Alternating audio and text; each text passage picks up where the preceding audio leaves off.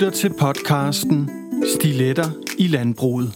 Dine værter er Anne Dorte Jensen og Sofie Skovskov. Rigtig god fornøjelse. Hej Sofie. Hej Anne Dorte. Velkommen til Stiletter i Landbruget.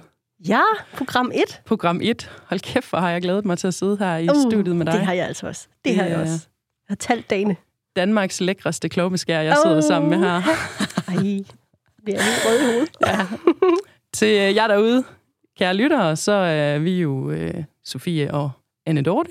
Og øh, vi har sat os for at lave det her underholdningsprogram til jer.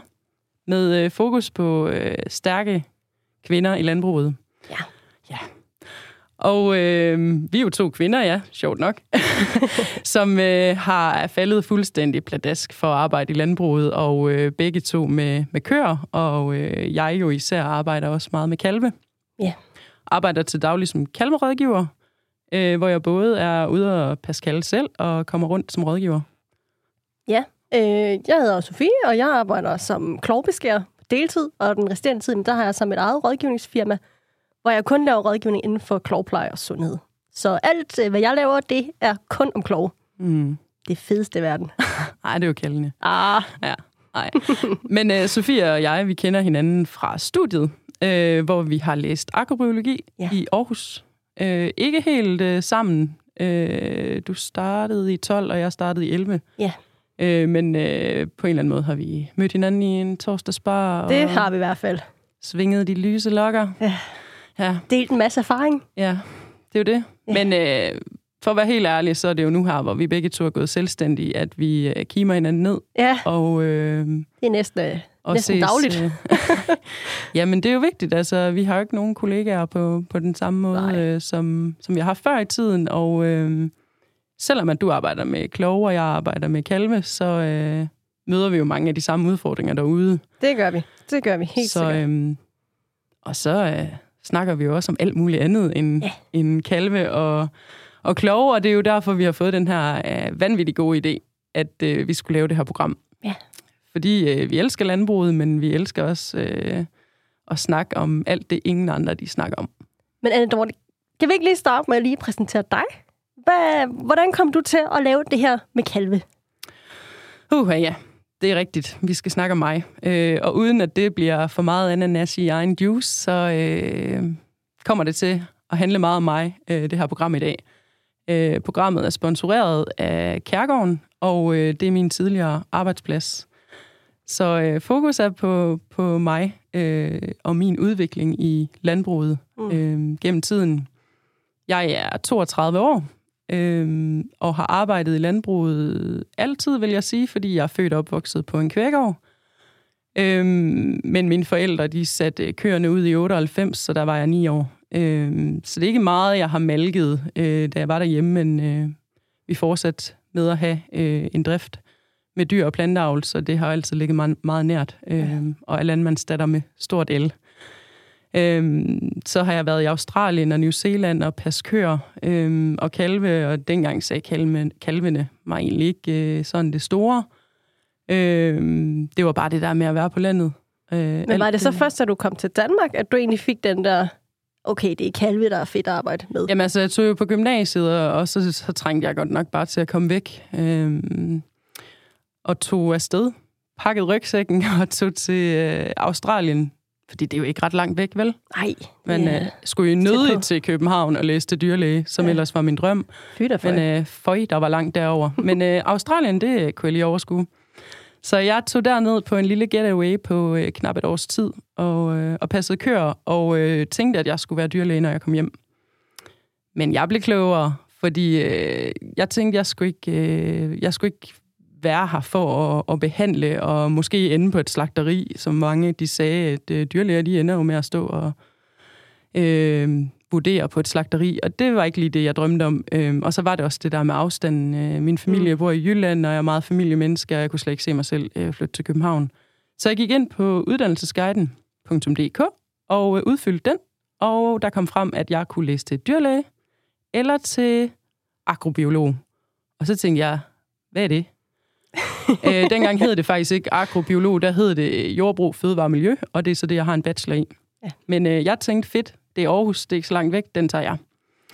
Og øh, der mødte jeg en øh, masse forskellige og fantastiske mennesker med vidt forskellige baggrunde, øh, fordi at det både var fødevare og miljø og, og husdyr, så øh, havde vi forskellige ambitioner og kom med vidt forskellige baggrunde, både for land og by det fedeste studie, og øh, jeg får helt gåsehud, når jeg tænker tilbage. Altså, det er 10 år siden nu her i sommer, jeg startede. Og, øh, det er gode ja, tider. Det var rigtig gode tider. Det var gode tider. Det er det også i dag, men øh, hvis du sidder derude nu og skal til at studere, så bare glæd dig. Ja. Det er helt fedt. Øhm, men i hvert fald fandt jeg hurtigt ud af, at det jo var kvæg, jeg skulle fokusere på at arbejde med, og øhm, ja, lavede alt, hvad jeg kunne inden for det. Øhm, og da jeg så øh, havde lavet min bachelor i øh, metanproduktion ved malkekør, øh, hvordan man kan med nitrat reducere udledningen af metan, der trængte jeg til en pause. Jeg, det er ikke nogen hemmelighed, at øh, jeg er lidt en nørd, og jeg har altid været glad for at gå i skole, men det blev lidt for meget. Der var eksamener hver syvende uge, og øh, der var pres på. Så et år ud af kalenderen, hvor jeg arbejdede ude på SEGES, øh, dengang Videnscenter for Landbrug. Øhm, og så tænkte jeg, det var sådan en volontørstilling på et halvt år, og så tænkte jeg, jeg skal noget andet øh, efter det. Og så var der en dag, øh, jeg sad på Facebook, og så var der et stillingsopslag fra Kærgården, som på daværende tidspunkt var Danmarks største slagtekalveproduktion. Øh, og jeg havde egentlig ikke sådan hørt så meget om slagtekalve på studiet. Jeg tænkte, jeg prøver lige at læse lidt mere om det her, og så ringede jeg til, til Karsten, der øh, er chef der for, chef og ejer for, for Kærgården, for kalveafdelingen. Øhm, og så havde vi en god snak, og jeg sendte en ansøgning. Og så husker jeg lige så tydeligt, at jeg kom til samtale, og han sagde til mig, ja, dårlig, det var en rigtig fin samtale, men der har været andre, der var mere kvalificeret end dig. Og fair nok, så meget erfaring havde jeg ikke. Jeg var ikke faglært mm. Øh, jeg havde aldrig arbejdet med slagtekalve før, så jeg tog derfra og tænkte, at det havde været en god oplevelse, men det ja. hørte jeg nok ikke mere fra. Men øh, sørme, om han ikke fik mig til at passe ind i Bixen. Mm. Og øh, så arbejdede jeg derude øh, fuld tid i otte måneder, og så kom jeg tilbage og tog kandidaten på øh, Aarhus Universitet i agrobiologi. Ja. Og fortsatte på Kærgården som øh, weekendafløser og ferieafløser, og ja, var med derude på sidelinjen. Også kvæg, at jeg arbejdede mere og mere i rådgivningen, og med slagtekalve kommer jeg der en gang imellem stadigvæk, og vil sige, at Kærgården har en helt speciel plads i mit hjerte, fordi at øh, da jeg tog derud, der tænkte jeg, at jeg skulle læse videre, og jeg skulle læse endnu mere videre, og jeg skulle lave en Ph.D., og jeg skulle bare det hele. Men da jeg gik der, som I ved, øh, nogle, nogle dage stille, ja. altså med ro omkring sig, og tid til at reflektere, andre dage mega hektisk, men, men de der dage, hvor jeg kunne gå og reflektere lidt, og havde nogle rutineopgaver, der tænkte jeg, at min plads er her øh, ved landmændene i gummistøvlene. Sådan. Ja. Så det gik op for mig øh, ude på Kærgården, at øh, hvis jeg skal flytte noget, og det er det, jeg rigtig gerne vil, jeg brænder for at flytte mennesker og skabe resultater, så skal jeg være tæt på, hvor det hele sker. Ja. Og så er der andre rigtig dygtige mennesker, der, der er gode til at forske, og så læner jeg mig op af dem. Mm. Øhm, så ja, Kærgården har en helt speciel plads i mit hjerte, og jeg har været derude og, og arbejdet lidt øh, senere her også, øh, hvor jeg har været perioder i mit liv, hvor jeg har haft øh, brug for at komme helt tæt på kalvene igen, og øh, der stod, øh, stod døren åben derude. Øh, de har altid plads til, til folk, der vil det. Og apropos det, så øh, er det jo ikke kun mig, der er stolt af at have, have været på Kærgården og har fået rigtig meget med der udefra, både personligt og fagligt. Øhm, det er et, et, en fantastisk arbejdsplads, og, øhm, og det kender jeg i hvert fald mindst en anden, der synes. Øh, det er Sara, som har arbejdet på Kærgården øh, før min tid. Øh, som i før, at jeg startede ned og arbejde der. Øh, jeg har hørt meget om Sara, mens jeg arbejder derude, hun har helt klart også gjort indtryk øh, på, øh, på medarbejderne og altså, der er jo noget helt unikt ved Kærgården i forhold til, at de to af, af dem, der trækker et stort læs på Kærgården, har arbejdet der rigtig mange år. Så når jeg snakker om ting, der skete øh, for 10 år siden, så var de der, og de er der i dag. Øh, men jeg synes, at øh, vi skal ringe til Sara, fordi Sara er rigtig sej og har en anderledes øh, profil end mig. Faktisk lidt det omvendte, at hun tænkte, da hun skulle ud på kærgården, er jeg overhovedet skarp nok til at blive dyrlæge? Øh, det der med PhD, det, det er da også bare vildt. Øhm, så hun var ret usikker i det, og, og tog et år på kærgården for, for at udvikle sig, øh, både fagligt og personligt. Sara bor i London, så hun kunne ikke komme her i studiet i dag, selvom at det ville have været en fornøjelse at sidde her med hende. Øhm, men jeg synes, øh, skal vi ikke ringe til hende, Sofie? Jo, lad os gøre det. Lad os gøre det.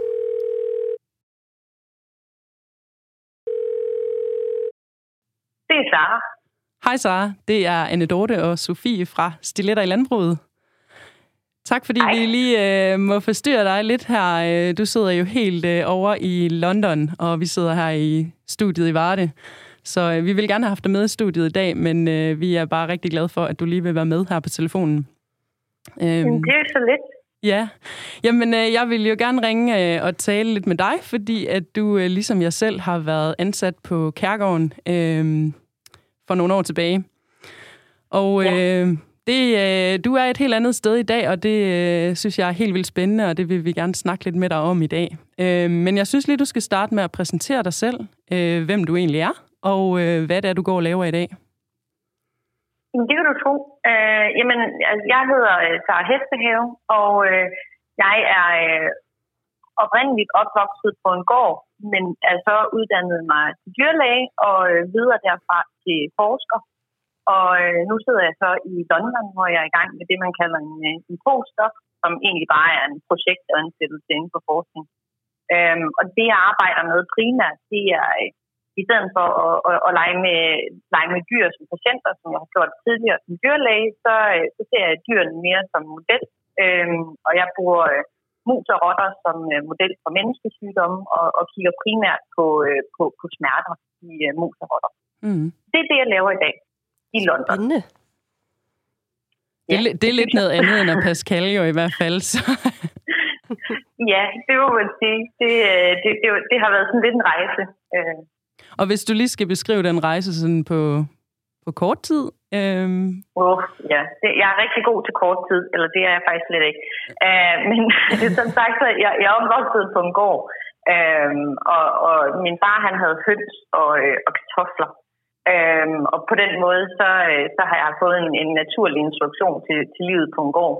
Øhm, og så indså jeg på et tidspunkt, at de der øh, især heste, som, øh, som jeg var glad for, øh, at de blev syge hele tiden. Og så synes jeg, det kunne være smart, hvis jeg kunne lære at reparere dem til. Øhm, og så synes jeg egentlig, det var spændende, når, når de der dyrlæger fortalte om sygdomme og hvad der sådan lå bagved.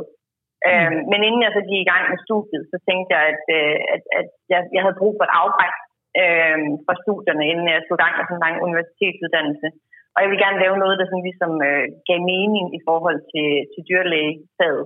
Øhm, og så var min far, han, øh, han, han kendte nogle folk over på Kærgården, øh, og fik vist nok øh, oversolgt mig meget, meget kraftigt. Øhm, og, og jeg endte med at få job deroppe. Øhm, og, og det har jeg været helt vildt glad for. Øh, jeg havde jeg arbejdede deroppe et år fuld tid, øhm, og siden det, så har jeg øh, været hjemme alle mine ferier øh, på Kærgården og hjælp til.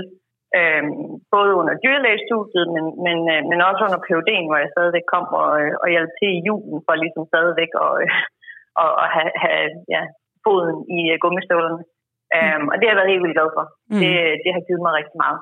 Men du har aldrig sådan overvejet, at øh, dit dyrlægestudie skulle have fokus på kvæg eller kalve? Eller? Jamen, jeg tror, jeg tror som en del af, af, af uddannelsen, altså nu kommer jeg ind ved kvote 2, hvor man sådan, sådan til en samtale, og, og, og jeg holder absolut den mulighed åben, fordi at, at hvis, altså ret skal være ret. Jeg havde nok tænkt, at jeg skulle arbejde med heste, men så havde jeg nok konstateret, at, at hestefolk de er jo helt vildt mærkelige og helt vildt besværlige. øh, hvor at, øh, og det er de, og jeg er selv hestemenneske, så jeg forstår det godt. Øh, men, men landmænd og deres rationelle tilgang til tingene, øh, det følte jeg, det kunne jeg meget bedre arbejde med. Og, og landmænd vil jo virkelig gerne være styr. Og de indser jo, altså de, de er jo så klar over, at, at velfærd, og når dyrene har det godt, så, øh, altså, så både producerer de mere, men landmændene har det også bedre. Sådan. Og den rationelle tilgang til tingene, den kunne jeg meget bedre forholde mig til. Mm. Så, så jo, jeg, jeg, jeg overvejede det undervejs, men, men undervejs indså jeg også mere og mere, at, at jeg var rigtig nysgerrig på, øh, på de processer, der ligger bag ved sygdommene. Øh, så det med at komme ud og sådan symptombehandle, øh, det, det, det var jeg ikke det viste sig bagefter, at det var jeg ikke helt så interesseret i alligevel, fordi det var nok lidt for overfladisk, og min, min indre nørd øh, havde nok brug for at gå lidt mere i detaljer med tingene. Mm. Øh, men, men jeg savner landmændenes rationelle tilgang til det i forhold til nogle af de der højtflyvende professorer, som er rundt omkring. Mm. Øh, der, der kan jeg bedre med en landmand ude i, ude i nogle gummistøvler uden stald. Men det er jo bare alligevel så langt fra det, du så står og laver på et laboratorium med mus i dag. Øh, savner du ikke den her nære kontakt med, med gummistøvlerne? Altså, det, det kommer an på, hvordan man ser det. Fordi dybest set, så synes jeg jo, at jeg bruger mange af de ting, de samme ting. Altså sådan i min, i min tid øh, på gården var det jo meget med at, at kigge på dyrene og vurdere, hvordan de havde det, og prøve at, og, øh, og, og bruge, hvordan, øh, hvordan de opførte sig, som, opførte sig som markør for, hvordan de havde det, om man skulle give dem noget behandling eller, eller lignende, eller om vi kunne ændre noget i miljøet, der gjorde det bedre for dem. Øhm, og den samme analytiske tilgang bruger jeg jo faktisk hver dag, når jeg kigger på mus. Altså når, når man ikke er vant til at kigge på mus, så er det ikke sikkert, at man kan, man kan sætte sig ind i det, men, men de giver rigtig mange signaler. Mm. Og det vi prøver på, det er at optimere alle vores forsøg og alle vores test til os at tolke de her signaler til at fortælle noget om, øh, om den behandling, vi giver eller lignende. Øhm, så jeg synes jo egentlig meget af det er, er det samme, Øh, bort, altså lige med undtagelse af, at, øh, at det her, der går tingene så nogle gange ned på sådan et eller andet fjollet molekylært niveau. Øh, men, men meget af det er faktisk meget lige på mange mm. måder. Okay.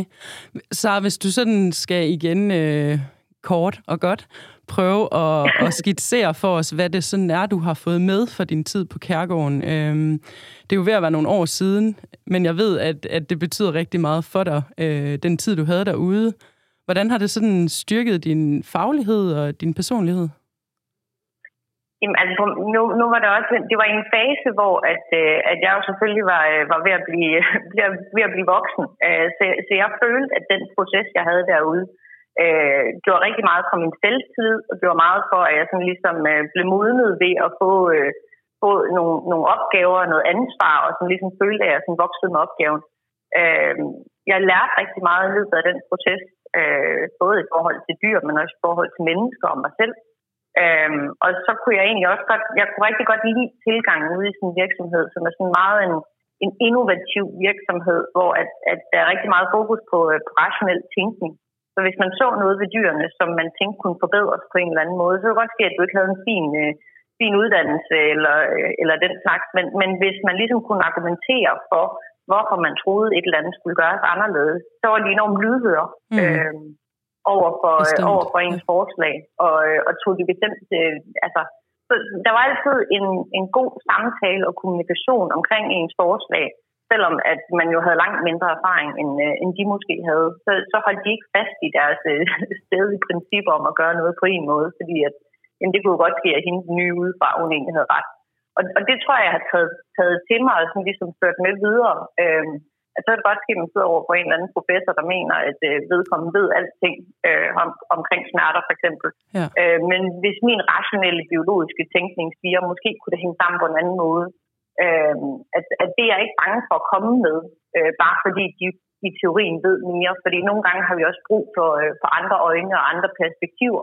Og så mm. længe man ligesom øh, tænker rationelt, så, så tror jeg, øh, ja, så kommer man langt. Og, og det, var, det var både tilfældet på, øh, på Kærgården, men, men i allerhøjeste grad også øh, som forsker. Altså rationel tænkning øh, og, og mod til at argumentere mm. for det, det er, øh, det, det er helt klart vejen frem. Ja, men så er der, der svarer du faktisk på, på et af de vigtigste spørgsmål, jeg vil stille dig i dag, øh, fordi du snakker noget om, om mod.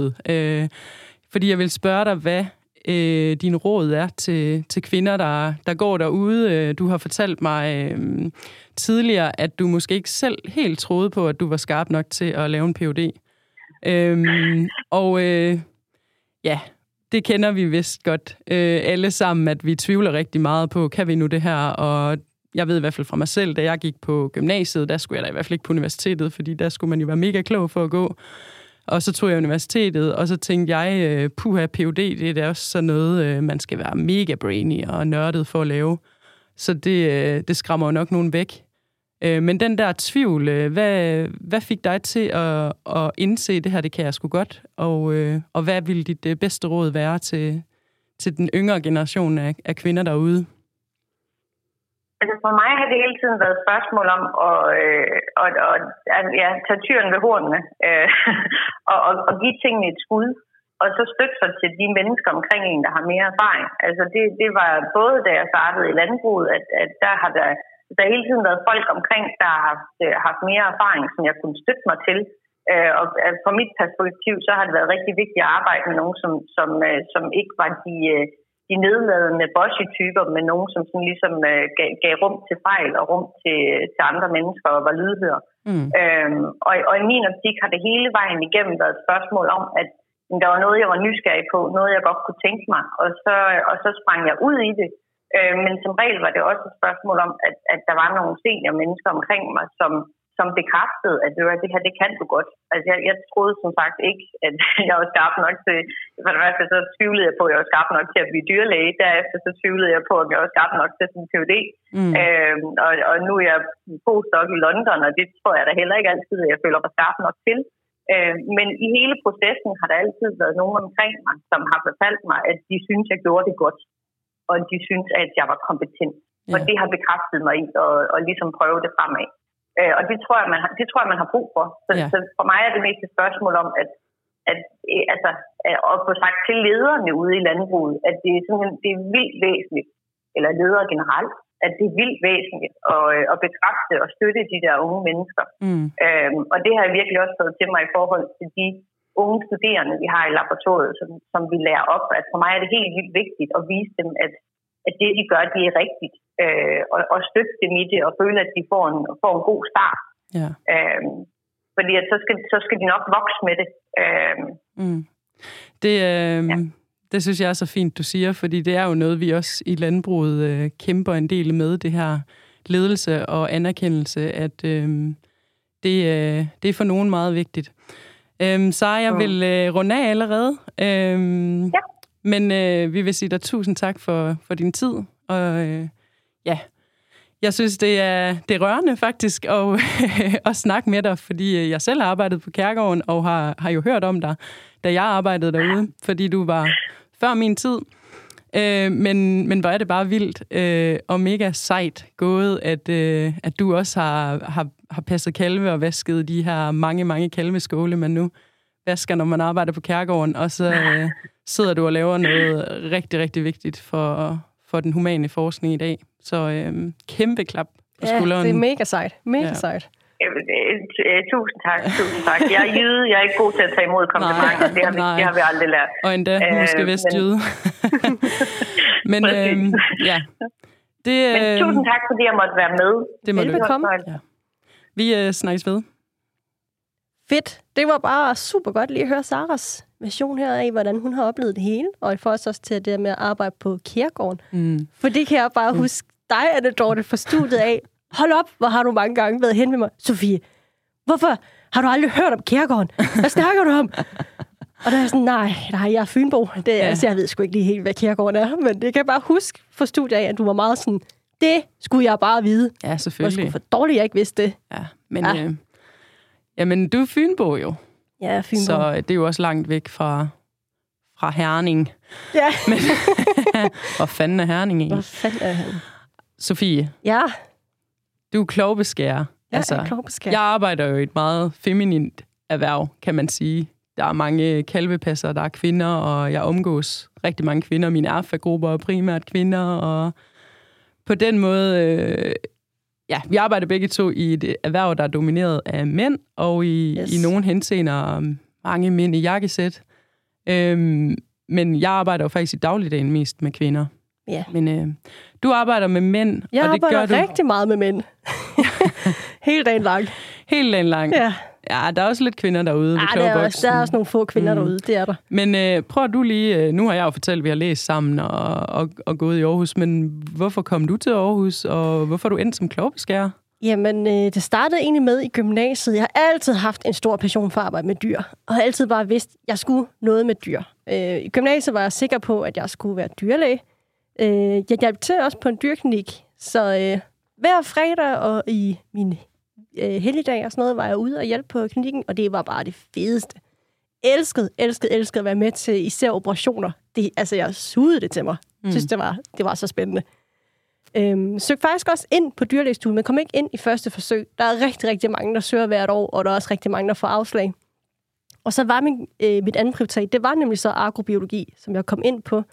Tænkte, jeg, det tager jeg lige en års tid, og så søger jeg ind på dyrlægestudiet igen.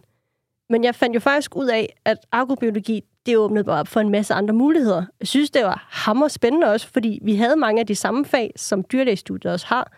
Men vores var mere fokus på, hvordan skal vi forebygge, frem for hvordan skal vi helbrede. Og det synes jeg bare, det åbnede bare nogle andre døre. Øhm, også i forhold til, at de, jeg kan bare huske, at der var så mange af lærerne, der sagde, at I skal skabe jeres egen arbejds, Øh, I skal selv finde ud af, hvad det er, I gerne vil ende ud med i sidste ende. Og jeg synes bare, det der med, at du havde muligheden for at gøre lige, hvad du havde lyst til, det var bare det fedeste. Mm. Øhm, så jeg tog så min, øh, min bachelor og på Aarhus Universitet, øhm, blev færdig med den, og så øh, kom jeg ned i praktik på Centrovejs, hed det dengang. Det hedder i dag Velas. Øhm, var et halvt års tid, hvor jeg hjalp til som kvægrådgiver. Og derefter så rejste jeg så til Australien og var i fire måneder, bare for at få noget erfaring. Vidste ikke på daværende tidspunkt, at jeg skulle lave noget med kloge, men vidste i hvert fald, at det var kør, jeg skulle arbejde med.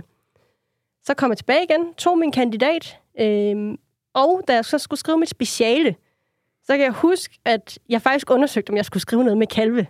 øhm, og det er ikke engang løg. Der var jeg hen og sagde, ej, det kunne være spændende.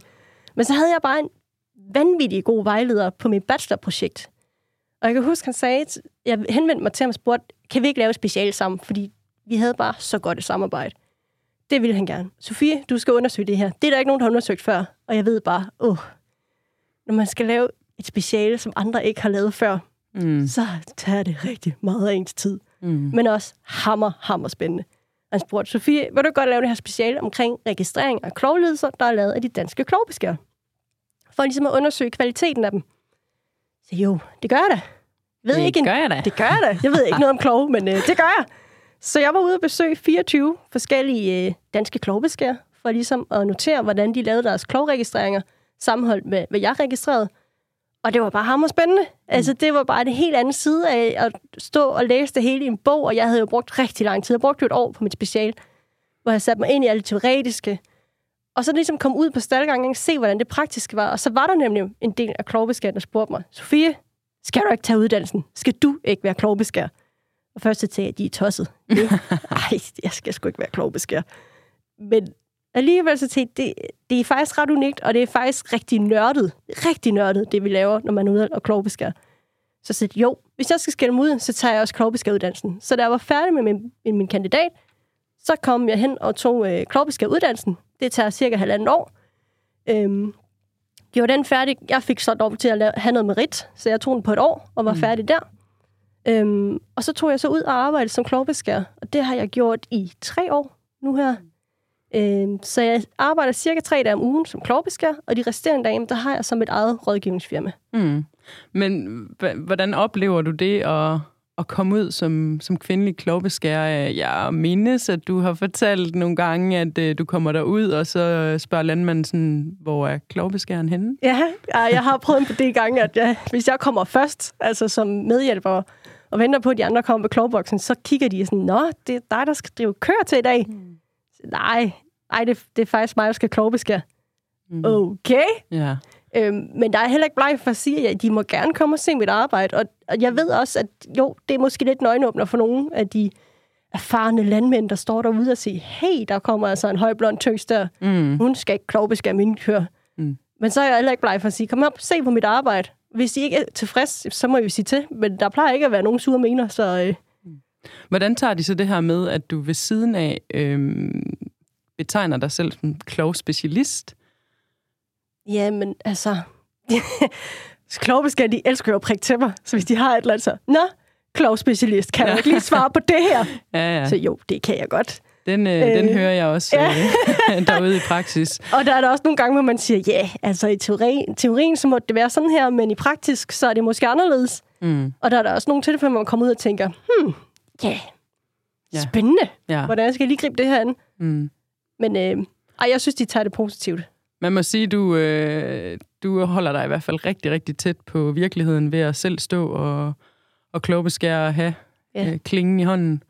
Yes. Ja, det er, jeg har kæmpe respekt for dig. Altså, Ja, er det øh, en ting er at tage ud og Pascal, øh, men det er sgu da mega sejt. Altså, Ah, nu ved jeg ikke, hvor sejt det er at have hele ens ansigt øh, dækket til af lort, men altså... nej. Men det er, må jo, det, er jo, det er jo rigtig nørdet, for jeg kan huske, altså mange de er jo bare sådan, ah, det er jo bare klogbeskæring, det er jo bare, det kan alle. Mm. Og sådan, det er jo ikke noget, alle kan. Det er et, det er et håndværk, mm. man skal lære at mestre, og jeg har dyb respekt for det. Mm. Og det, det, det skal man også have, når du står med noget værktøj i hånden, der de stadig kan slå dig ihjel, hvis ja. Du gør en forkert bevægelse. Det ene ting er det. Det andet er jo, at øh, jeres arbejdstider øh, er jo også ikke kvinde-minded, hvis man er kvinde, som har familie og børn. Ja. Øhm, der er vi så i to forskellige øh, både, om man kan sige, øh, jeg er meget begrænset for tiden i forhold til, at jeg ikke kan arbejde de her 60 plus timer, jeg har været mm. vant til, fordi at jeg har en datter på et år, som også øh, gerne vil se sin mor. Ja. Øhm, og hun kan godt gå, men hun går desværre ikke hen til dagplejemoren selv endnu. Pisse irriterende, at man skal være hjemme for det. Men, men der er problemet jo så også lidt i forhold til, jeg har ikke noget, jeg skal hjem til. Mm. Så jeg begrænser det heller ikke. Og det er helt vanvittigt. Jeg skal ikke tælle mine arbejdstimer, fordi mm. så er min løn for det første rigtig, rigtig dårlig. Mm. Men for det andet, så har jeg det ligesom mange af mine veninder også siger til min familie, også siger, Sofie, du har ikke nogen fritid. Mm. Og jeg blev også spurgt her for en uges tid siden, hvor der var faktisk en klogskab, hvad laver du egentlig? Hvad er din hobby? Og der var jeg sådan, jamen, jeg har, jeg har, det er mit arbejde. Ja, Min hobby er mit arbejde. ja. Men det er jo simpelthen, fordi jeg elsker det så meget. Jeg synes, det er så fedt, det Ja. jeg laver. Men det er, jo det, det er jo det, vi bidrager med i den her branche. Altså, mange de ser jo måske rådgivere og ja, andre øh, som, som det her med, at det er et job, og de fakturerer, og de gør en ydelse, og det gør de også, og alt respekt for det. Men vi to, vi, øh, vi brænder simpelthen så meget for det, at vi ikke kan lade være med at gå ud og, og malke en weekend. Ja. eller, altså, øh, og det gør vi jo ikke for lønnens skyld. Øh, vi gør det, fordi at det giver mening for vores øh, lille biks. Ja. I hvert fald øh, det, jeg prøver at prioritere, det er at, at være derude. Øhm, og, og selv stå med det. Altså, øh, det er så meget nemmere for mig at, at hjælpe en landmand, hvis jeg, hvis jeg selv har føling med det. Mm. Og øh, komme på et rådgivningsbesøg, der var to-tre timer øh, en gang imellem, det, øh, det giver mig for lidt. Ja. Øhm, og derfor vil jeg gerne være tættere på dem. Og, altså, man kan sige, du du kommer på mange forskellige bedrifter, Ja, ja, øh, det gør jeg. hvor du er ude at klogbeskære og virkelig har, ja, som du selv beskrev, lorten i, i hovedet. Ja. Øhm, det er måske ikke de snaps, der, der giver dig flest øh, dates. Nej, det er hvad? det da bestemt ikke. Det er det da bestemt ikke. Det er ikke de fregner, der kan tørre sig af igen. Hej. Hvordan er single-livet som øh, klogbeskærer, Sofie? Ja, nej, det, er ikke, det er ikke lige den bedste scorereplik. Det er det ikke. Det vil jeg Nej. gerne indrømme, at det, der lyder det altså bedre at sige, at man er selvstændig. Ja, Ja, og så kan den med klovbeskæring, den kan komme lidt senere. ja. God Ja. idé. Ja. Mm, Det glatter det godt ud. okay. Men dog, nu siger du, Mm. nu arbejder jeg jo rigtig meget med mænd. Jeg synes jo, det er dejligt. Men altså, det, er, Det, det synes jeg bestemt jeg også. forstår dem jo godt. Det er, mm. De tænker meget firkantet nogle gange, så må man tænke ligesom dem, og så forstår mm. man dem. Mm. Men dog, du arbejder rigtig meget med kvinder. Hvad tænker du i forhold Ja. til det, og i forhold til det med, altså, med kalve? Altså, der er jo to dele af den måde, jeg arbejder på. Jeg, den ene del er, at jeg arbejder meget sammen med foderstofbranchen, og det er rigtig mange mænd. Jeg kan huske, jeg åbnede øh, sådan et, øh, et årsrapport for en af grovvarevirksomhederne, øh, virksomhederne, og øh, så en masse ansigter på bestyrelsesmedlemmer og vigtige personer i den her virksomhed. Øhm, og der var ja. rigtig mange mænd, Ja. hvis ikke næsten alle sammen var mænd. Så en af grundene til, at vi også sidder her i dag, er jo også fordi, at jeg vil gerne være med til at styrke kvinder i dansk landbrug, og øh, vi skal have nogle flere kvinder ind i de her bestyrelser og, og med på de her topposter her. Ja, vi skal føde nogle børn, og ja, vi skal være på barsel, men øh, det skal ikke være så hindring for, at, øh, at vi også øh, kan. Og os derude, altså øh, i et af de senere programmer har vi jo en helt speciel gæst med, der ved rigtig meget om øh, investering, øh, og i forhold til at opstarte som selvstændig. Hvor vi Ja. også skal snakke om det her med, hvorfor der er ikke flere kvinder, der tør at gå selvstændige. Og det Mm. synes jeg er helt vildt spændende. Men det var ikke det, du spurgte om. Nej, Det, du spurgte mig om, det var, hvordan jeg ser det med at arbejde med, med kvinder og mænd. Ikke? Nej, du er egentlig mere det der med, at der er rigtig mange kvinder, der arbejder med kalve, ligesom Ja. der er rigtig mange mænd, der er klovbeskær. Hvad tænker ja. du om det? Men det er jo fordi, det her med at passe kalve, det er øh, lidt ligesom at være sygeplejerske. Man skal have noget tålmodighed. Mm. Øh, man skal have lidt det, jeg kalder et morgen. Der skal dække dækkes. Ja, det ikke dikkes. Det er Dække, vist det, dække, det. dækkes som de små kalve. Det tror jeg var et lidt for ungdomligt udtryk til. Nej, det var det ikke. Nå, okay.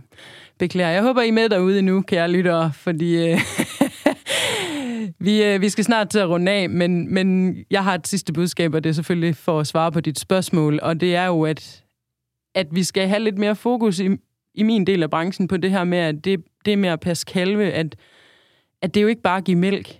Det er ikke bare at sundhedsovervåge og, og være den her mor. Det er en stor del af det, især i mælkefodringsperioden. Men i forhold til, øh, at bedrifterne bliver større og større, så er der rigtig mange opgaver, især ude hos slagtekalveproducenterne, hvor at, øh, det er også rigtig godt at få nogle mænd ind. Der er meget øh, maskinkørsel og hårdt fysisk arbejde, og ikke sagt, at kvinder ikke kan det, for det kan de sagtens.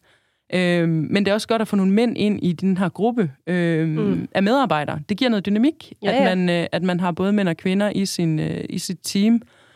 Og jeg tror, at mange mænd, de bliver sådan lidt, øh, de bladrer hurtigt videre, når der kommer et stillingsopslag, hvor der står, øh, medarbejder søges til kalvestal. Ja. Fordi, ej, hvor er det nederen at passe kalve, og det er da noget, kvinder skal gøre. Og der har vi sådan lidt den der med, det kan godt være lidt tabu. Mm. Øh, og Pascal, øh, jeg har stor respekt for de mænd, der, der går helhjertet ind til det, hvis de har tålmodigheden og, og evnerne til at passe kalve. Ja da. Så er det rigtig fint, de gør det. Mm. Men man skal også bare erkende, hvis man ikke har tålmodigheden eller temperamentet til at passe kalve, så skal man holde sig fra det.